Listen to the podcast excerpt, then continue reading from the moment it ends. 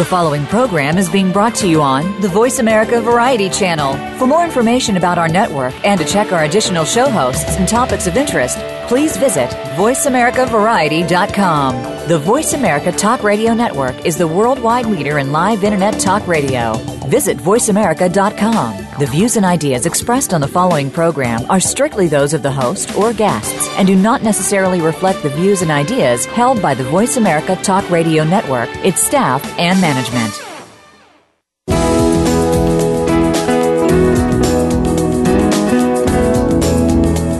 Welcome to Getting In, a College Coach Conversation, hosted by Elizabeth Heaton. There are so many challenges involved in the college process, including choosing the right college, planning a payment strategy, creating a high school plan, and much more. The team of experts from College Coach are here to help you find some, if not all, of the answers you need. Now, here is your host, Elizabeth Heaton. Good afternoon, and welcome everyone to today's episode of Getting In, a College Coach Conversation. We're deep into the fall. Thanksgiving is just a week away, and even here in sunny California, the weather has become colder and more blustery than usual. I'm not lying when I say I had to wear a jacket this morning on my way to the College Coach office here in Palo Alto. Frequent listeners will probably recognize my voice, but for those of you who are new to the program, my name is Ian Fisher, and I'll be guest hosting today's show. We have a great lineup of College Coach experts on the program today, and we'll be creating conversation around a variety of topics. But before I get into that, I do want to ask listeners to complete a survey for us at the end of today's show. We want to know a little bit more about how we're reaching you and whether we're giving you the topics that you're interested in. So if you can navigate yourself to www.getintocollege.com/survey, it'd be really terrific to get some of your feedback about the show. And we'll give you access to a couple of our free guidebooks, Avoiding the Pitfalls of College Essay Writing, a lot of those pitfalls, and top 10 ways to find private scholarships. So again, www.getintocollege.com/survey. As for today, for those of you who might be concerned that you won't qualify for need-based financial aid, you might be wondering whether it's still worth it to fill out the FAFSA. We'll discuss that in our final segment. And if you're a parent of a junior or even a senior who needs to boost his extracurricular profile at this stage in his high school career, we'll be sharing some tips for ways to improve your resume even late in the process. But first, I'd like to welcome to the show Christine Kenyon, my colleague and a former senior admissions officer. Welcome, Christine. Thank you. Glad to be here. Now, you and I were both admissions officers for a number of years, you at Babson College, me at Reed College. And during that time, we each probably interacted with thousands of prospective students and their parents. Yes. And now that we're on the other side of the desk, I often hear families ask how they can create and leverage relationships with college admissions officers to help them in their own application process. Is that something that you find that you're being asked about with the families that you work with as well?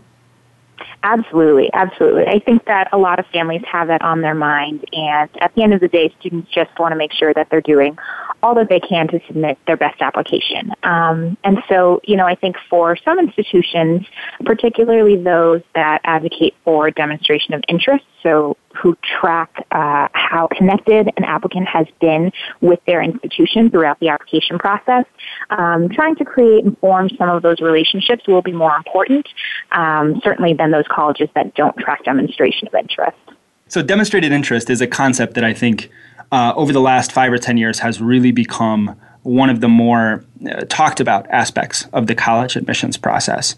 Can you tell us just a little bit about what demonstrated interest really is and how a student might go about showing interest in a college? Sure. So I think that demonstration of interest is becoming more popular for a lot of institutions because it's a really great way for the colleges to gauge how sincerely interested a student is in that particular college or institution. So as more and more colleges are trying to figure out their yield numbers and understand if I admit this student, will they actually enroll, this demonstration of interest piece can play a greater role of importance at some colleges than another. So what demonstration of interest means is it's truly just how a student interacts with the admission office, how they connect with the admission personnel, and how they demonstrate, for lack of a better word, that they want to be at that particular institution. So a couple Oh, go ahead. And so we would make the assumption as admissions officers that the more frequently we interact with students, or the more sort of compelling our interactions are, the more interested, presumably, a student is going to be in that school. Yes, precisely. Great.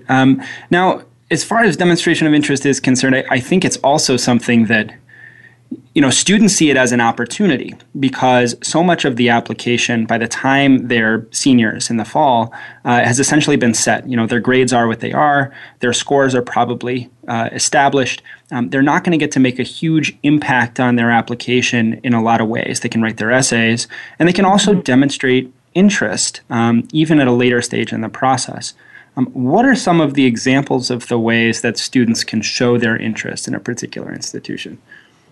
I think particularly as a student gets into their senior year, ways that you could demonstrate your interest are through interviewing, whether that means coming to campus and sitting with an admission professional or a current student, or interviewing in your local hometown with an alumni representative. I think interviewing is a great way to show a student's interest, certainly visiting that institution and taking the time to attend an information session, to attend a campus visit and tour, whether during the academic week, or a lot of colleges will hold over the weekends and some of over some of the holidays like Columbus Day and Veterans Day, they'll hold events on campus to sort of allow students to come visit their campus.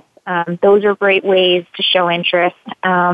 Additionally, a lot of colleges go out and participate in college fairs throughout the year. And so anytime a student attends a college fair, whether it's held at their local high school or they go to a college fair at, a local conference center, in downtown of their city, walking up to the table for that particular college, filling out an inquiry form, having a conversation with the representative there. Those are also avenues that colleges will use to track demonstration of interest.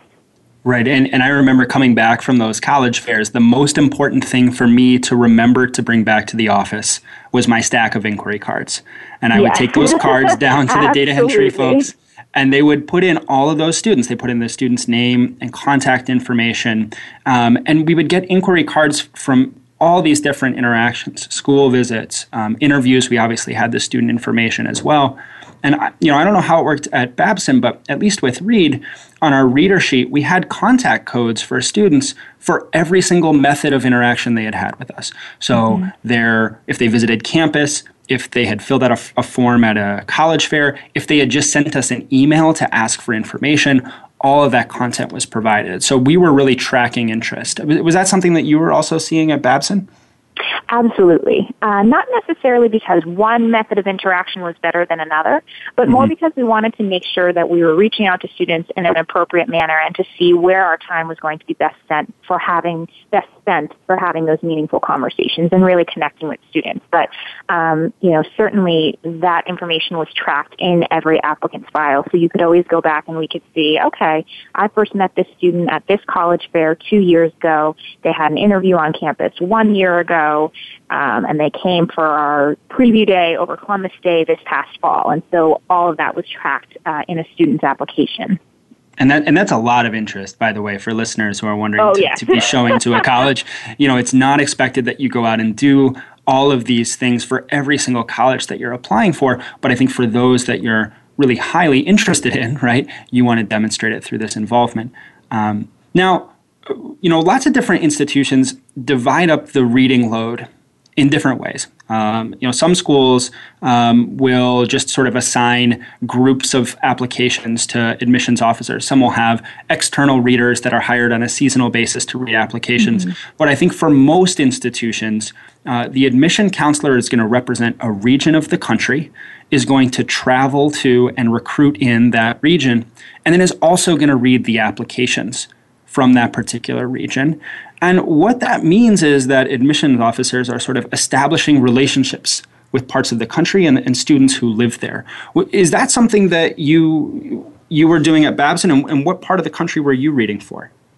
Yes, absolutely. So I had a couple of different territories, but the biggest ones that I traveled to and held throughout the years I was at Babson were Texas and Florida. And so it was my job to travel there throughout the year, to attend college fairs, to connect with high school counselors, and most importantly, to connect with students in the region to sort of learn more about where they were coming from, what their curriculum was like at their particular high school, and certainly to make sure that we were connecting with students who might be interested in Babson. And I actually traveled in Texas as well, most of the southwestern United States, in fact, and I made multiple trips back to Texas in a given year, whether it was for interviewing or for the college fairs. That all the college fairs down there take place roughly the same time, and all the admissions officers come through at that time. And as you do this, you meet with students. You start to develop relationships with students. You see, a student at a college fair, and then also at the school visit, and maybe that's a student that you interview later in the week or when you return back. And so, from our perspective, we start to see these students showing up again and again. What is your advice for students that you work with about cultivating those relationships with admissions officers, or what kind of relationship it really ought to be to improve your application, if there's a way to do it at all? Sure.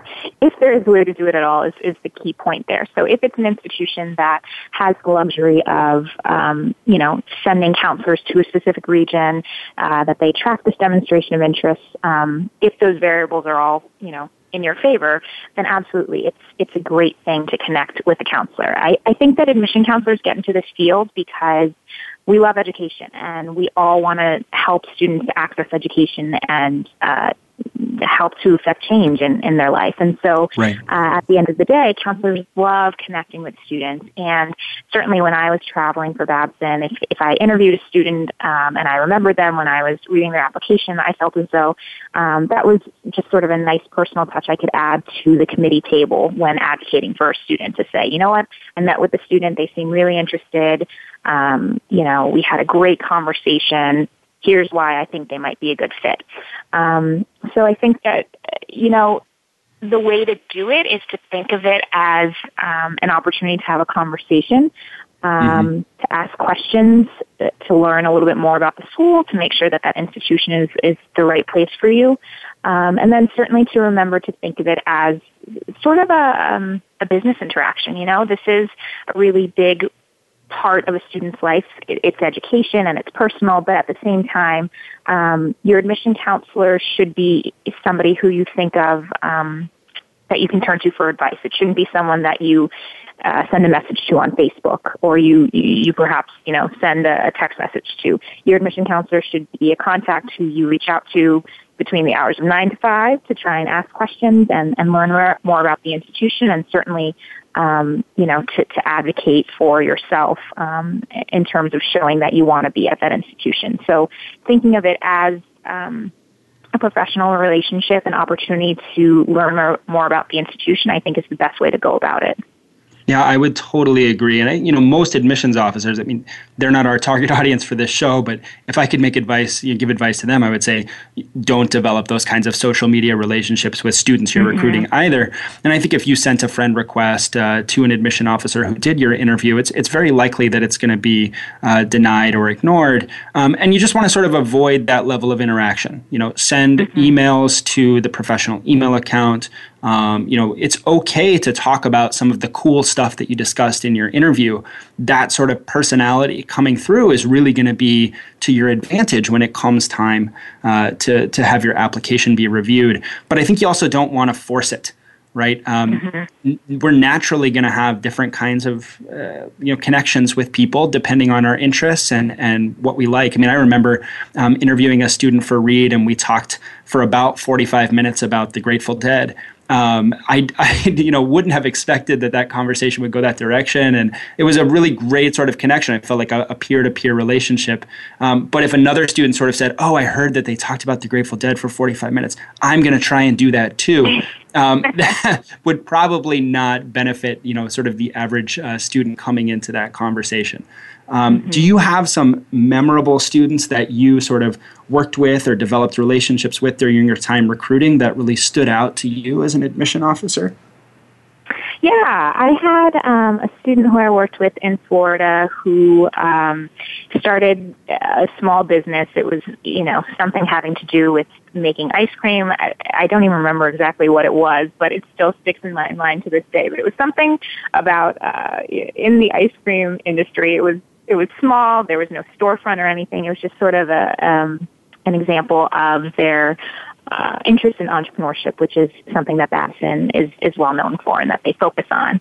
And I just remember the passion with which the students spoke about their interest in this business and the fact that, you know, this was just their starting point where they were saying, you know, I'm so excited to continue to learn more because this business isn't really going anywhere, but I just love starting it. And I know that by coming to Babson, I would be able to learn the tools to succeed moving forward.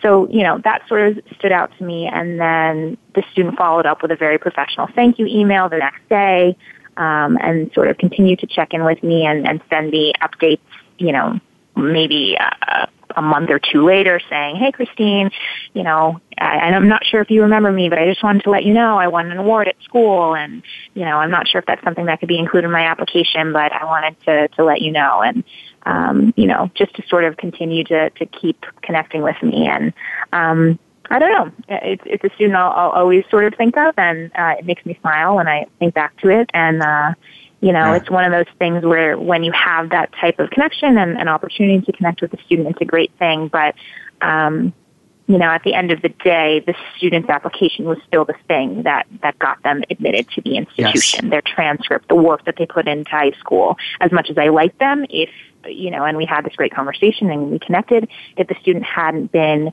academically admissible, that just would have made it even harder to send, you know, the bad news letter, the denial letter from there. So, you know, I think there are two sides to this demonstrated interest coin.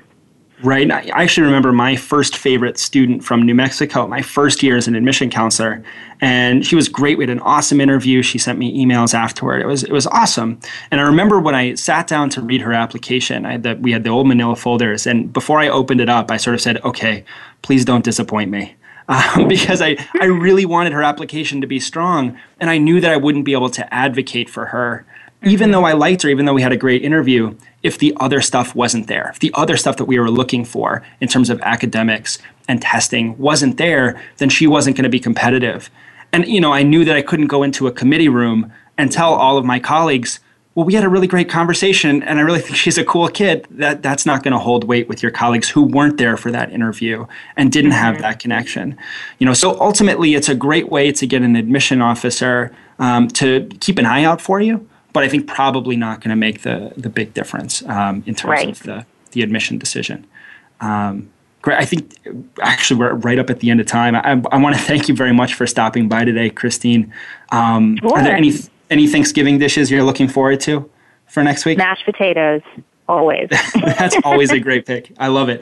Awesome. So we're going to head for a break now. I want you all to stick around for our next segment where we'll be discussing extracurricular activities and resume development for juniors and seniors. We'll be right back after this word from our sponsors.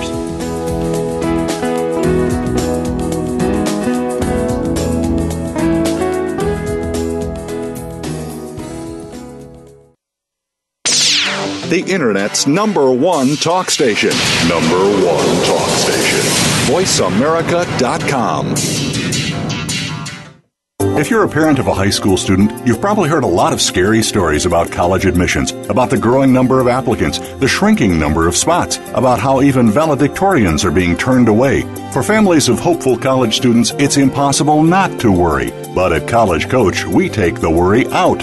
Our advisors are former senior admissions and college finance officers from all over the country, so they can give you advice that nobody else can about what classes to take, how to prepare for standardized tests, what options are available to pay for college, and most importantly, what admissions officers are looking for when they read an application. We've got more than 15 years of experience and a track record that's helped every single student get into college, most into their top choice schools. So make the decision to come work with College Coach and start your child down the road to the decision that really matters, the one in the envelope that says yes.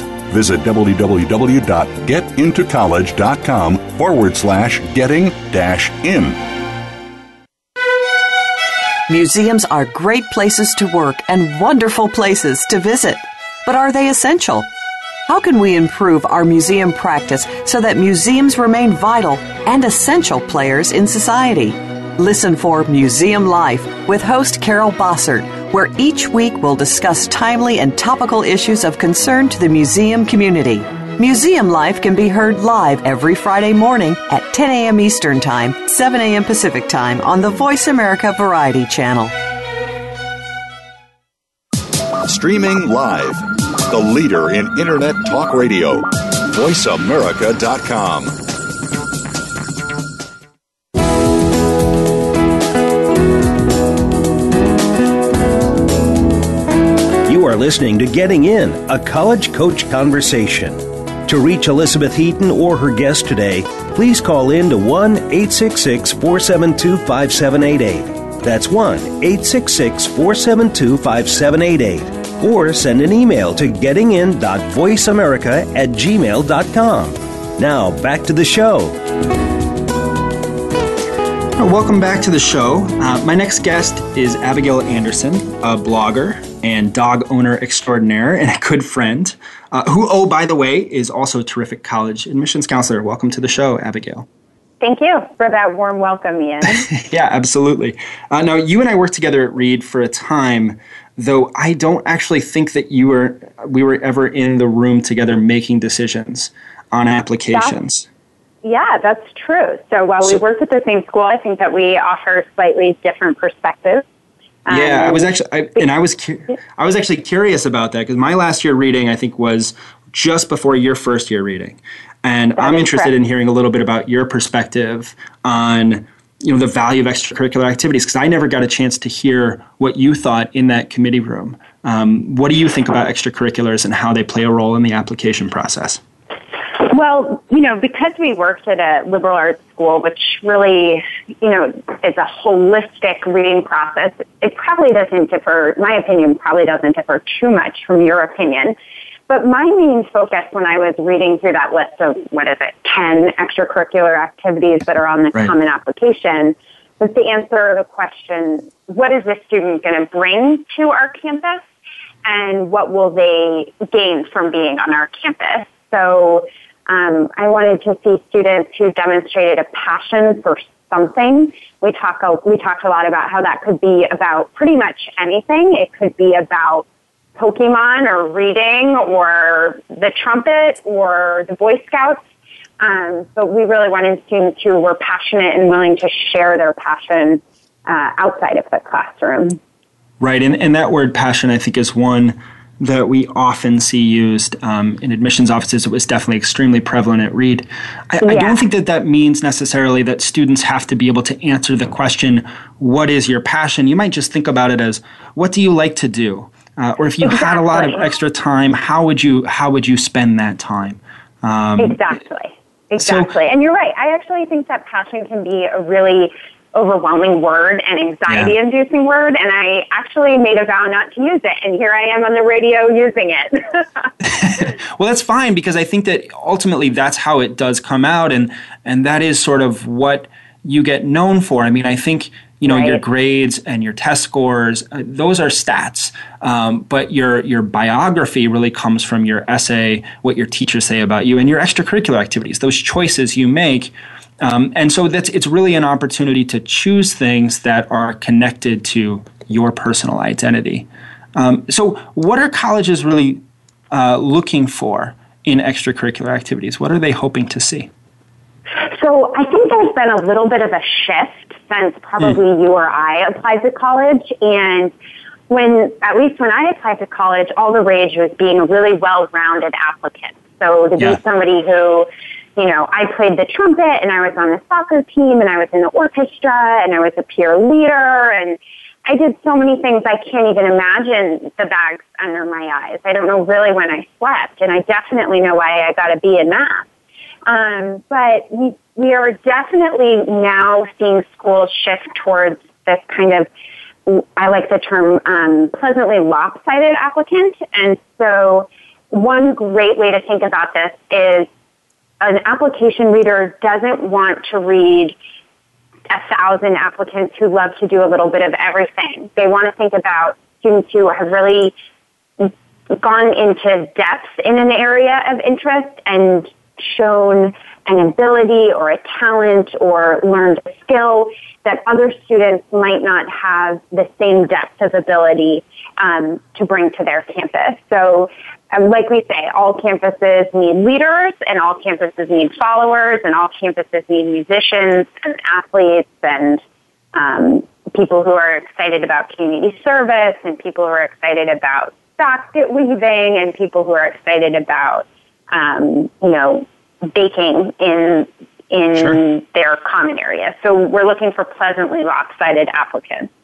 Yeah, and I mean this is absolutely true, and I really want to make sure that listeners are hearing this. And the goal isn't to go out there and identify 5 or 6 things that are going to, cultivate every single aspect of what you could be, but instead to think about the 1 or 2 things that you really are going to love to do, and take the time to really invest yourself in those things. Because, that becomes what you're known for when it's time to read your application. And it's also, I think, should make you feel a little bit more empowered as a student to spend your time doing the stuff that you like rather than the stuff that you think you need to do in order to get into college. Right. Precisely. And I love hearing that from another colleague. I think what's really important, and something that I will always say to families, is if you don't like running, that's okay. You don't need to go join the track team.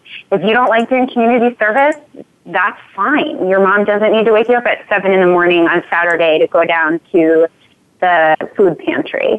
You can really focus on the things that you love to do. But I would encourage students to find different ways to do the things they love to do. So that sounds a little vague, but if you love computer games, well, can you learn to code? Could you start a coding club? Could you develop a mentoring program for other young students interested in STEM and computer science and video games? And so you can take something you love and expand on it in many different ways. And I think that's something that demonstrates that depth and also, and here's that dreaded word, passion, even further for the reader of your application.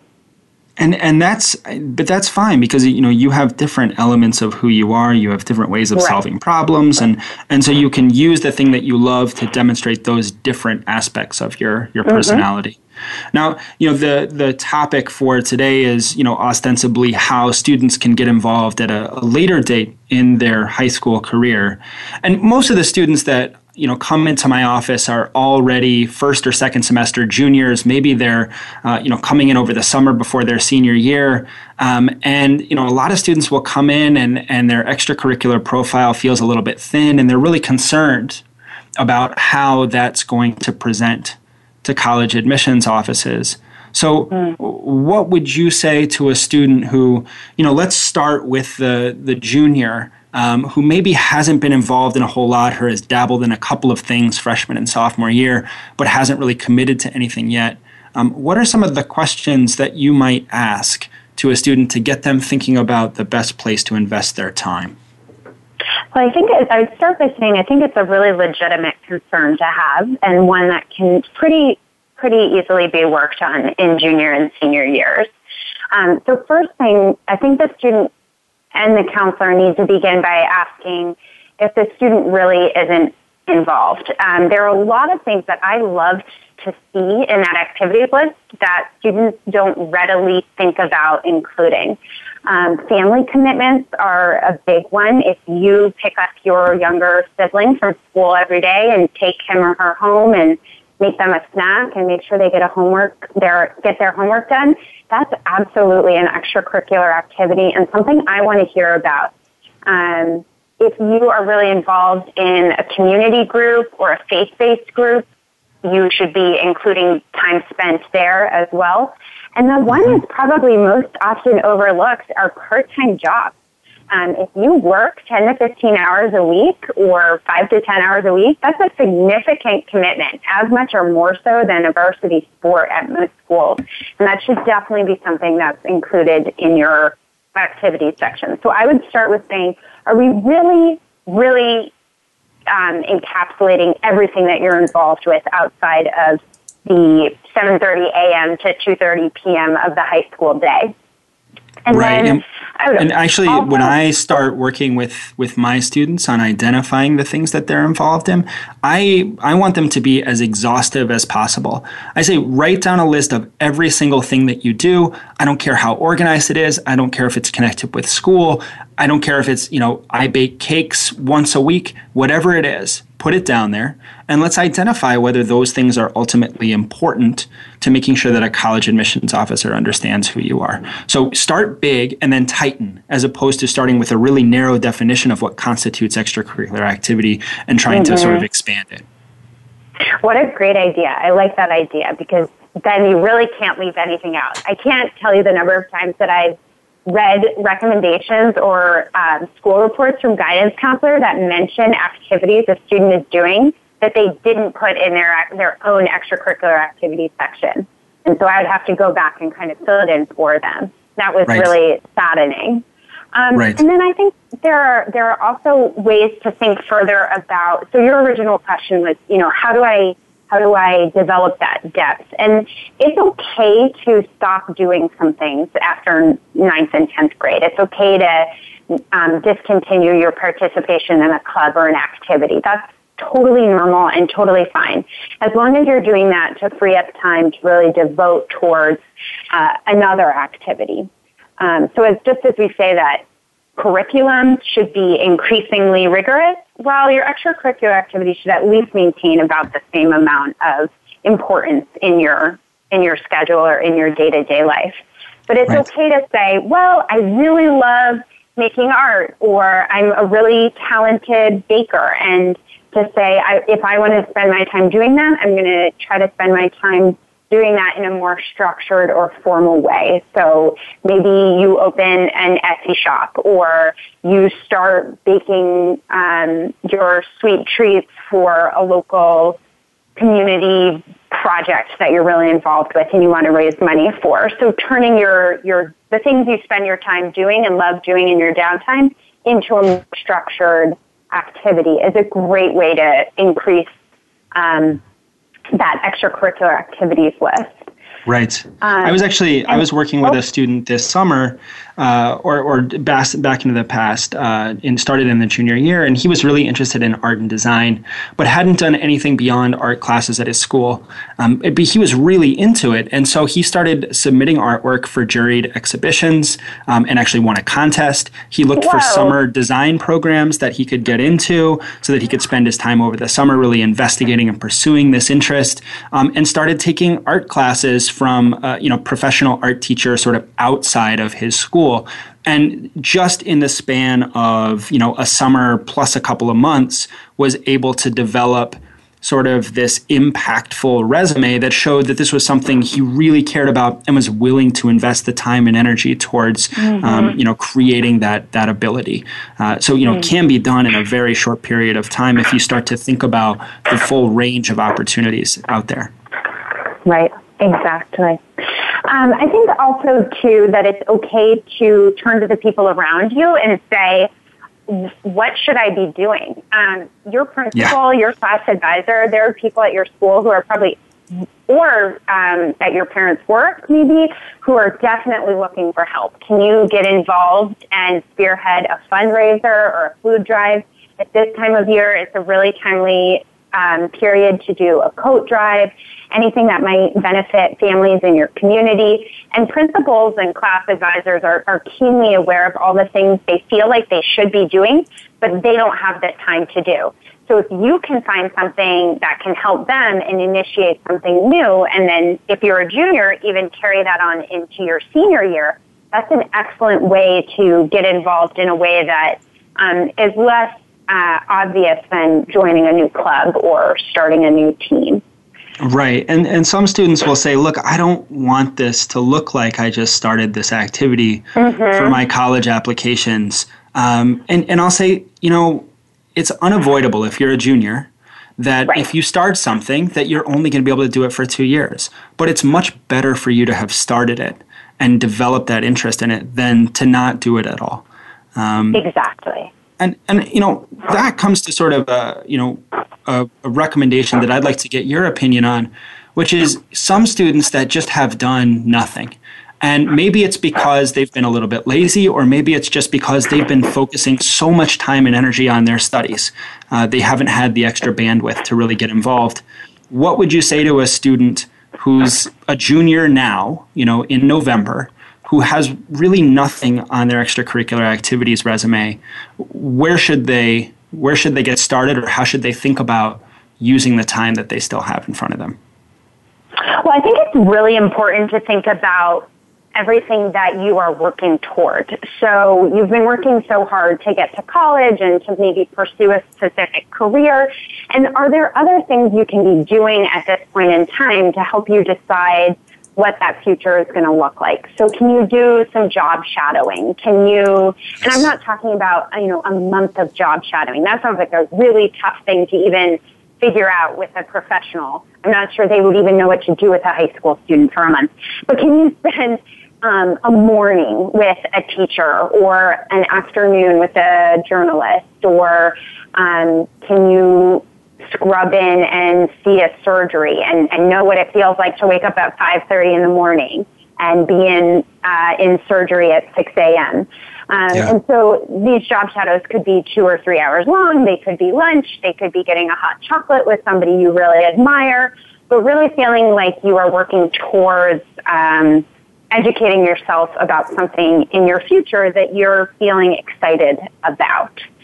A really easy thing to do at this point as a junior is to go get a job. Can you find 10 hours in your schedule to work at the grocery store, bagging groceries? Can you be a gas station attendant? Can you serve ice cream over the summer?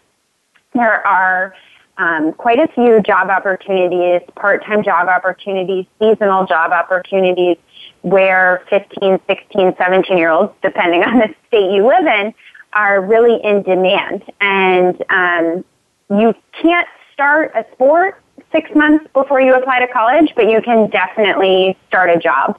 And to me, having a job was something, when I read applications, that demonstrated really strong characteristics that I think anybody reading college applications would love to see.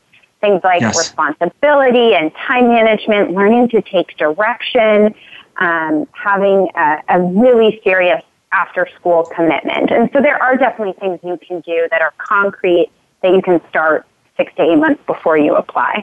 Yeah, I think that that's really huge to think about these short packets of time. 3 months playing football is not going to be as impactful as 3 months doing a job. But you also want to take a look at the calendar in front of you and say, I've got a winter break coming up where I have 2 or 3 weeks off. I have a summer coming up where I have three and a half months off. And I can find ways to fill that time that are going to demonstrate that I really care about something. Any sort of final recommendations for juniors or even seniors at this stage of the things that they're going to be thinking about? I know it's hard for seniors because their applications are basically, you know, finished at this point, but is there any recommendation you'd give there? I just want to come back to the idea and reiterate once again that there is no one activity that any reader is combing your application to see if you've participated in, and you should really feel like you are empowered to pursue the things that you want to pursue. So again, you don't have to play a sport, you don't have to do community service, and that students should really feel empowered to pursue what they want to pursue when it comes to extracurricular activities. And I would really reiterate that point that you made about trying to find answers to questions that are going to lead you in the right direction professionally. So after you're finished with high school, what is it that you want to do? What do you want to study in college? That kind of information is helpful, whether it makes it to your resume or not. So, you know, think about these extracurricular opportunities as having real value beyond just what it looks like on your application. Great point. Thanks so much for your time, Abigail. Are you sticking around Portland next week for Thanksgiving, or are you heading back east? I am heading down to Nevada. Oh, interesting. Heading down to Lake Tahoe area with my puppy. Yeah. That'll be great. Well, enjoy yourself. And thanks very much for your time today. Thank you. Happy almost holidays. Thank you. So, folks, we're 66.6666, but I could go on forever, percent of the way through today's show. We've got the last third coming up after the break. If you're interested in hearing a little bit about the value of the FAFSA and other financial aid forms, even if you won't qualify for aid, don't move. We'll be right back.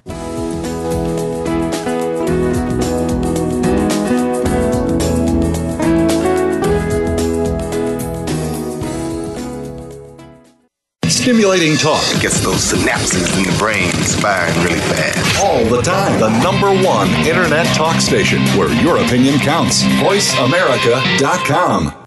If you're a parent of a high school student, you've probably heard a lot of scary stories about college admissions, about the growing number of applicants, the shrinking number of spots, about how even valedictorians are being turned away. For families of hopeful college students, it's impossible not to worry. But at College Coach, we take the worry out. Our advisors are former senior admissions and college finance officers from all over the country, so they can give you advice that nobody else can about what classes to take, how to prepare for standardized tests, what options are available to pay for college, and most importantly, what admissions officers are looking for when they read an application. We've got more than 15 years of experience and a track record that's helped every single student get into college, most into their top choice schools. So make the decision to come work with College Coach and start your child down the road to the decision that really matters, the one in the envelope that says yes. Visit www.getintocollege.com/getting-in. Do the adventures of Indiana Jones leave you curious about this exotic and unusual profession? If so, don't miss Indiana Jones, Myth, Reality, and 21st Century Archaeology with Dr. Joseph Schuldenrein. You'll learn about forensics, ancient civilizations, and human origins. Listen to Dr. Schuldenrein and colleagues discuss their excavations and related archaeological topics, ranging from the unique to the sublime, and yes, even the mundane. Indiana Jones, Myth, Reality, and 21st Century Archaeology, live Wednesday, 6 p.m. Eastern, 3 p.m. Pacific Time, on Voice America Variety.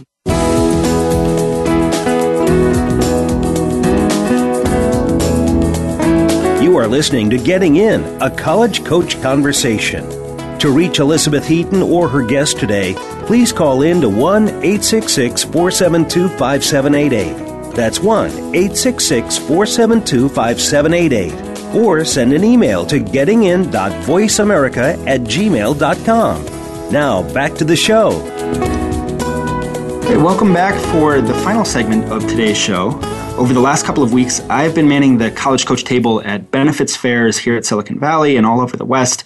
And when I tell some parents about our finance experts here at College Coach, they often say they don't need our advice because they know they're not going to qualify for aid. My colleague Shannon Vasconcelos, former senior financial aid officer at BU and Tufts, is here to tell us a little bit about why those parents might be wrong and the role that the FAFSA can still play in the college application process, even for wealthier families. Shannon, welcome to the show. Thank you, Ian. Glad to be here. I'm really glad to have you. And as I was saying, before we went on the air, this is actually something that I wish I had a little bit of a better grasp on so I could talk to those families when they come up to the College Coach table at these benefits fairs. So I guess the fundamental question is here, does everybody need to fill out the FAFSA? No. Absolutely not. FAFSA is not a requirement to be admitted to any college. So if you don't want to fill out the FAFSA, absolutely nothing is making you. Colleges would be more than happy to accept you without giving you any money. They would be happy if you're willing to pay the full bill.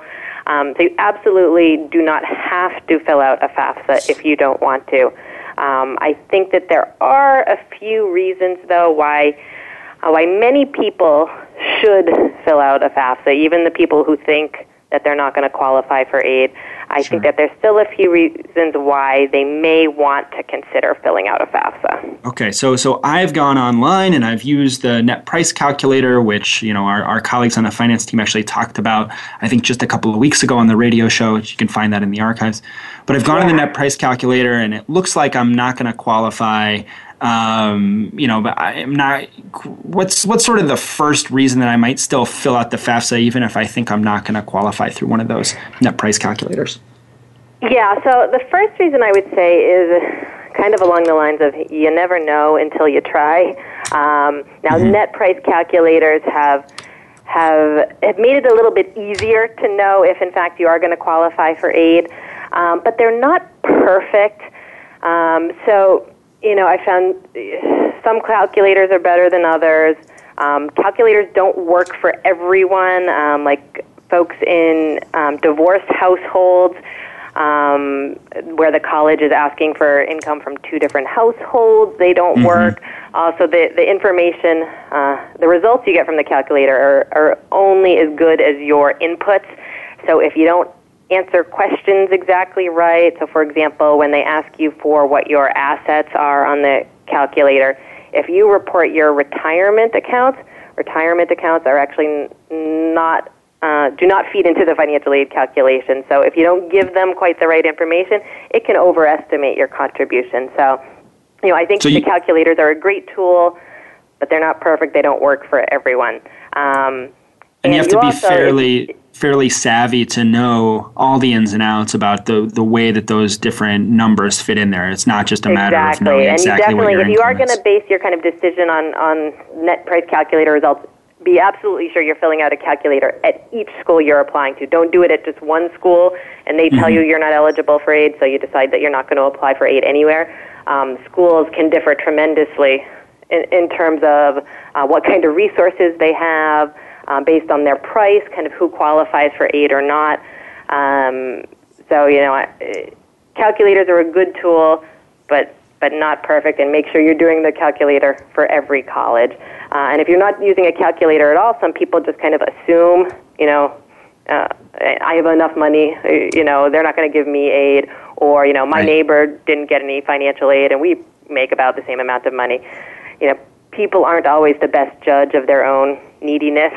I've met very, very rich people who feel quite poor, if they're perhaps living in a high-cost area like the Silicon Valley. I'm sure you're well aware of that.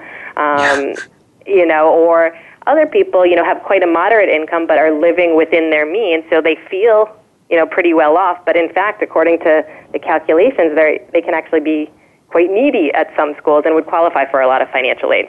So that's really kind of one reason. You really just never know until you try. Gotcha. So let's say I'm a pretty savvy user and maybe I'm a finance educator at College Coach and I know how to use these net price calculators, and so I know what my eligibility is now. Is there still a reason for me to fill out the FAFSA? Yeah, I think that some people may want to have a financial aid application on file as sort of a just in case you experience a change in financial circumstances. The big one can be a job loss. So you might not need any financial aid right now, but might you at some point during the course of your child's college career? Now, this may not be an issue at many, many schools because you do have to reapply for financial aid each year. So at many schools, it's absolutely fine, if you didn't apply for the first year, but then, you lose your job and you have to apply for a future year, or, God forbid the change in circumstances happens mid-year and you actually need some financial aid, for the second semester. At some schools, that's okay. At some schools, they'll let you file a financial aid application later, and it will make absolutely no difference. But at some schools, they are very, very tough. And if you don't apply for financial aid at the beginning when you're first applying, you have just lost the right to ever get any financial aid during your child's 4 years at the school, no matter what happens in your financial circumstances. There are some schools that are brutal like that. So even if I don't qualify, I want a form to be on file with them just in case something changes, because that gets me sort of into their financial aid pipeline. Is that sort of how that works? Yep, that's exactly right. And even, even if, it's okay to file a financial aid application later, sometimes, circumstances come up at the last minute and kind of as sort of a... there's processing time. So even if a school does let you file a financial aid application later because you have a change in circumstances, you've got to wait for the FAFSA to go through. It gets to the school. They've got to do some review and You know, a whole lot of stuff has to happen before you can actually see any financial aid. If you've already got the form on file, things can go much, much, much quicker. In worst case scenario, you could get a student loan almost instantly, you know, within a couple of days. So if it's something comes up at the last minute and you can't pay that bill and they're not letting your kid register for classes until that bill is paid, you've got a FAFSA on file, you can get a loan pretty instantly. So that loan questions is an interesting one, because I might not qualify for financial aid, but I still am not there. I just can't pay out of pocket, you know, the cost that's going to be on the tuition bill, you know, every year. And so loans are definitely going to be in my future. How does the FAFSA sort of play into the student loan process? Right. So if you want your child or you as a parent to be able to borrow any of the government student loans, you have to file a FAFSA. And there are absolutely student loans and parent loans that are not need-based. You can be, you know, Donald Trump and get a student loan or a parent loan. And the government student loans tend to be kind of the more favorable loans that are out there, as opposed to just kind of going to a private bank and getting a loan. The government loans, for the student at least, have a decent interest rate. Particularly when you're considering this is a loan for a student with no job and no credit. The government gives loans at a pretty low interest rate. The government loans also have some protections built in that you're not going to see in the private market. God forbid anything were to happen, like the death or permanent disability of the student or the parent borrower, the government loans totally disappear. They're canceled. Whereas that does not happen with a private bank loan. Those loans live on, get passed on to, you know, the estate family members. There are protections built in, like if you ever come across, you know, hard economic times, you know, you lose your job, you need to defer payments for a while. They let you do that with government loans. There are income-based repayment plans. So if you have high debt compared to your income, your payments never get too high. So there are a lot of benefits to the government loans. So if you think you have to borrow at all to pay for college, you probably do want to in fact take advantage of the government loans, and you have to file a FAFSA to take advantage of them. And I've even talked to many quite wealthy families who really don't need to borrow to pay for college at all, but they actually choose to have their kids take out a small amount of government student loans as a way to give their kid a little bit of skin in the game, to have them, you know, take responsibility for some of the cost of their education. They feel that, you know, their child will perhaps take this education a little bit more seriously if they know that they're paying for it. So I've seen that a lot. And then some families will kind of have an arrangement with their child where, you know, if you graduate in 4 years or if you get a certain GPA, something like that, we'll pay off the loans for you. But they want to give the child a little bit of skin in the game up front. So filling out the FAFSA is really the only way to do that with the government loans. Interesting. And, you know, the final thing that I sort of think about here that I think I've heard y'all say over on the finance side of our team, but I'm not quite sure about, is that sometimes having the FAFSA is a necessity to qualify for merit scholarships. Is that true, or have I been saying the right thing? So it is usually not true. At most schools, there's two separate pots of money, one for need-based aid, one for merit scholarships, and you do not have to file the FAFSA to be considered for most of the merit scholarships at most schools. But there are certainly some schools that require the FAFSA to be considered for merit scholarships, often because the scholarships require you to be a U.S. citizen, and by filling out the FAFSA, they verify your citizenship. Also, by filling out the FAFSA, you've sort of nominated yourself as someone for whom the money matters.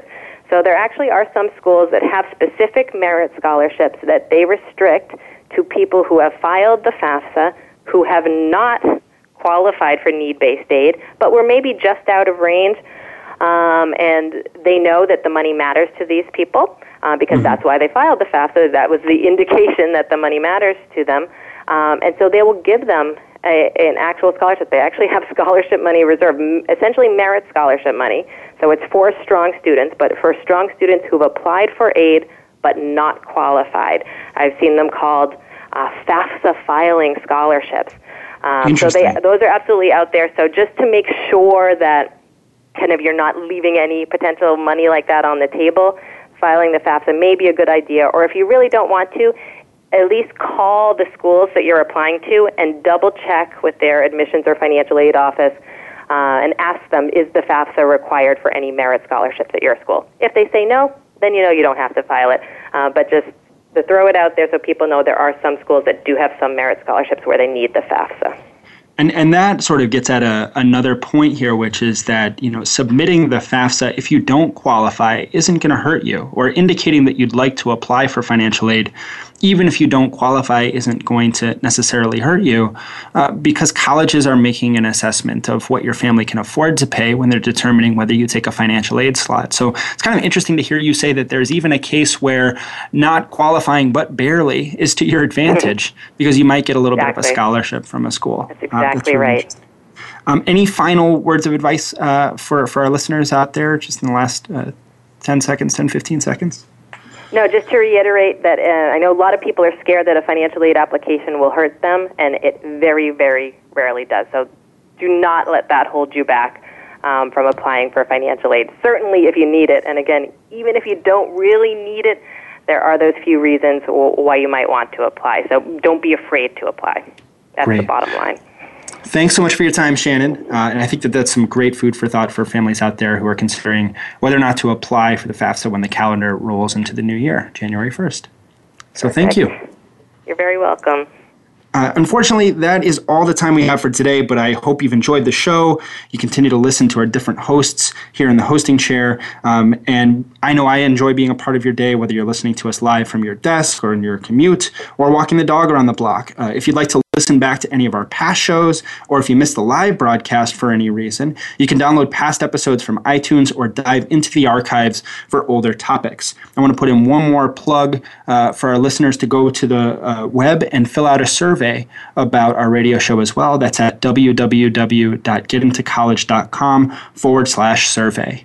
Next week is Thanksgiving. We'll be re-airing one of our most popular shows. Is it better to get an A in a college prep course or a B in an honors course? You can tune in and gobble up all kinds of great college admissions content alongside friends and family. Think of it as a healthy side dish to pair with mashed potatoes and green bean casserole.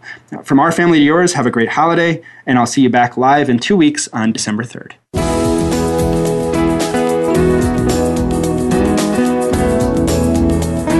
Thank you for tuning in to Getting In, a College Coach Conversation, hosted by Elizabeth Heaton.